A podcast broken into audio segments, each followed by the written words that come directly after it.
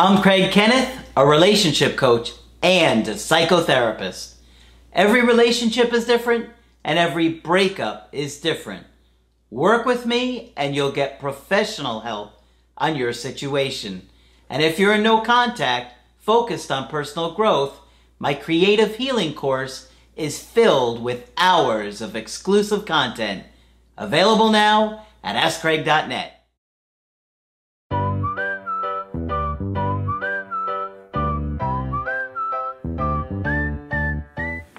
Hi there, I'm Coach Craig Kenneth, I'm Coach Margaret. and today we're going to be talking about breakup depression.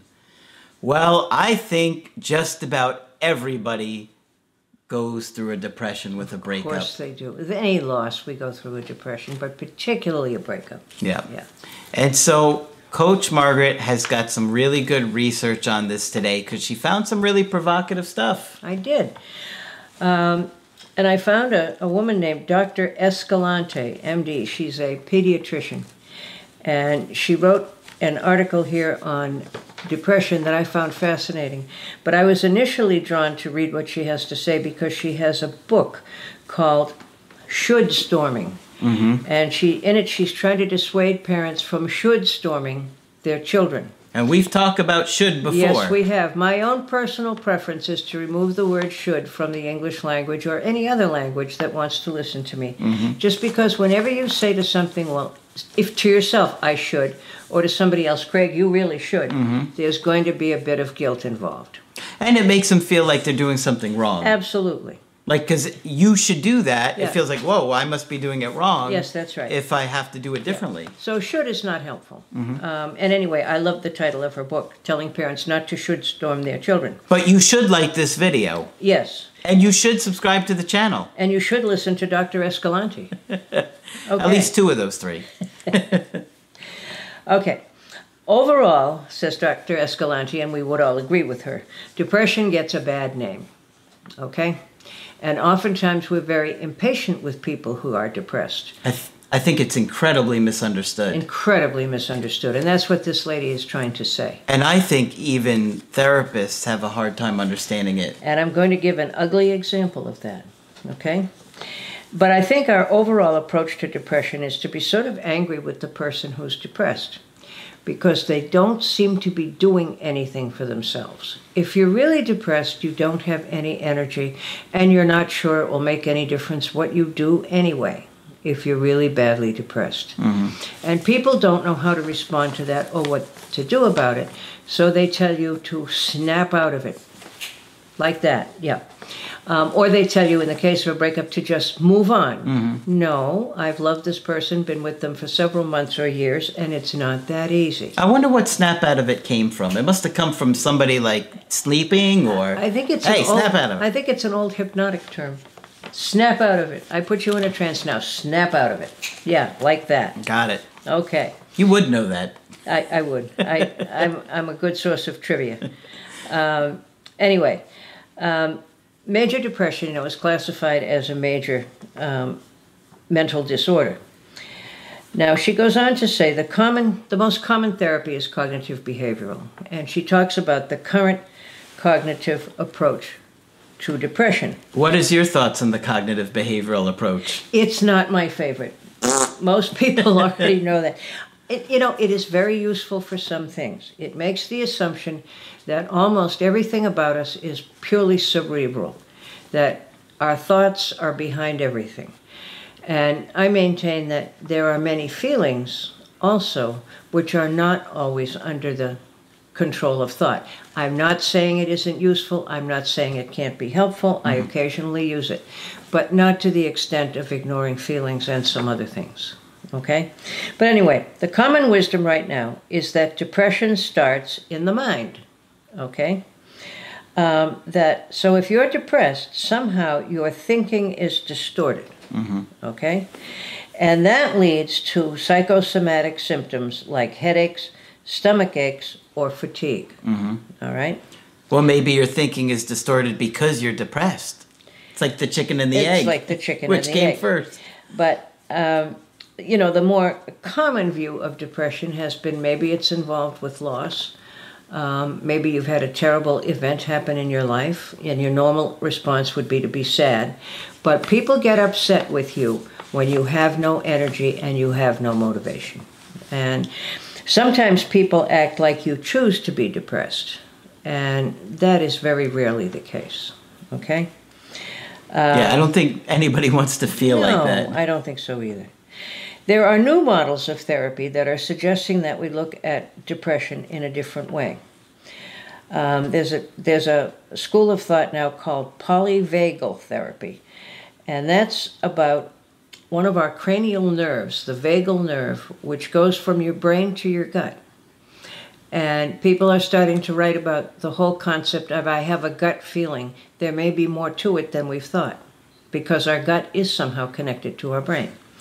But anyway, um, this theory looks at depression as a much more normal event and as something that can sometimes even save our lives, and that Mother Nature uses it sometimes to help us. Okay. And I'll give you a little case example. Yeah, that's an interesting theory. It is, isn't it? Yeah. Yeah. How does it save your life? Laura believes that depression saved her life. Most of the time, her father only hurt her with words, but it was when she stood up to him that Laura's dad got dangerous. That's when he got that vicious look in his eyes. More than once, his violence had put Laura's life at risk. Laura's father was so perceptive that he could tell when she felt rebellious on the inside, Mm. even when she was hiding it. Probably because he had felt that same way as a kid. I would guess so too. And he punished her for those feelings. I know you're feeling rebellious. Here's another punch in the nose. Oh my gosh. It was the depression that helped Laura survive because, as we've already heard, Laura's initial response was to rebel, which is a healthy response. But she realized that if she kept doing that, he was going to kill her, is what it really comes down to. So Laura became depressed, and that depression kept her head down, kept her from resisting, helped her to accept the unacceptable. Depression numbed her rebellious feelings. Laura grew up at a time when there was no one to tell, nowhere for her to get help outside of her home. Her only strategy was to survive in place, and so that's what she did. Wow. Looking back, Laura does not regret her childhood depression. She values it. Going through her own healing process and working with her therapist helped her to see how depression saved her. Okay? Now, this new theory um, says that the fight, flight, and freeze response, and we all know that, right? That an animal will first fight if they can, flee if they have to, and if none of that works, you play possum. What you do is you immobilize yourself totally. And everybody knows about playing, playing possum, right? Mm-hmm. You make it look like you're dead so the predator goes away. But you stop moving, you stop doing anything. So, according to this theory, then, when you're in a situation like Laura's, she, I'm sure she thought about fight.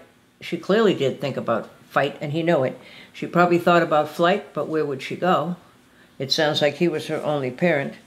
And so the only remaining response is to freeze or become immobilized, and that is to become depressed. Hmm. Okay? And it sounds like a terrible thing to have to do, but sometimes that's what you have to do to survive. Okay?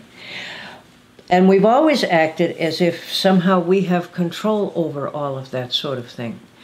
Um, what this lady is saying is that being depressed and immobilized and not wanting to do anything is not a conscious decision that you make.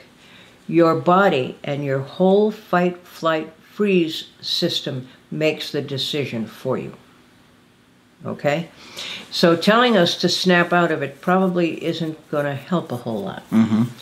Um, what the only thing that really does seem to help is human relationships. And one of the worst things about depression is that most of us, when we're depressed, want to isolate. Right? Most people will isolate. And it's absolutely the worst things, thing to do. And one of the reasons we want to isolate is because we probably have at least a few people in our lives who are saying, get up and do something about yourself. Get up and do something about your situation, but you don't have the energy. Okay? Um, and the worst thing we can do is be angry at people for being depressed because it robs them of the very human contact that they need. Mm-hmm. Okay? That making sense so far? Yeah. Okay, good. It's a lot to think about. Yes, it is. It's a it's a new and fascinating theory, I think. In a breakup, when fight is not possible, even though I'll sometimes hear people say, "Well, I want to fight for my relationship," but there's no fight you can really do. Okay. Yeah. Um, Yeah. E- exactly. there's because nothing you, can do to fight, you, you when you try and fight to get their attention, they just ignore you or get angry at you, or see it as an intrusion. and you don't want to fl- flee because you want to remain where you're at so they can come back to you. That's right. Right? They have already flown. Yeah. You know, they have already flown. Mm-hmm. And so what happens? Um, You, be- stay right there. you become and you stay right there and you become immobilized.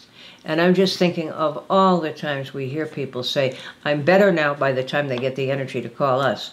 But for the first three weeks i couldn't eat i couldn't sleep i couldn't think straight i couldn't do anything. Oh, it's horrible. and that's the freeze or the immobilization reaction. And don't ever beat yourself up for this because it is a normal natural healthy reaction Okay Yep. I can't flee, I can't fight, and so I better lay low for a while. It also conserves energy that you're going to need later. All right? For when you're anxious. For when you're anxious, and you inevitably will be anxious. Um, and so the and if this goes on for a while, the immobilization response continues. And since the response also changes brain activity, it impacts people's emotions and their ability to solve problems. People feel like they can't get moving physically or mentally, and then they feel hopeless and helpless. And of course, that further feeds the depression. Mm-hmm. So we really want you to realize that depression is normal after a breakup. Right. And nobody should be beating themselves up. No. You should just understand it is a natural part to the breakup. And even if your friends and family are trying to be uh, meaning well by saying Just move snap on. out of it, just move on. Snap out of it. Just move It's on. not the way the body responds, Right. right? That's what we're saying is the body doesn't respond to a breakup like that. And you just anticipated the next paragraph, but so I'll quickly Look at say that. Our culture tends to think of depression and the person who finds work too stressful, for example, as a sign of weakness. Self help articles imply that they just need more mental toughness. I've never known what that is. Mm-hmm.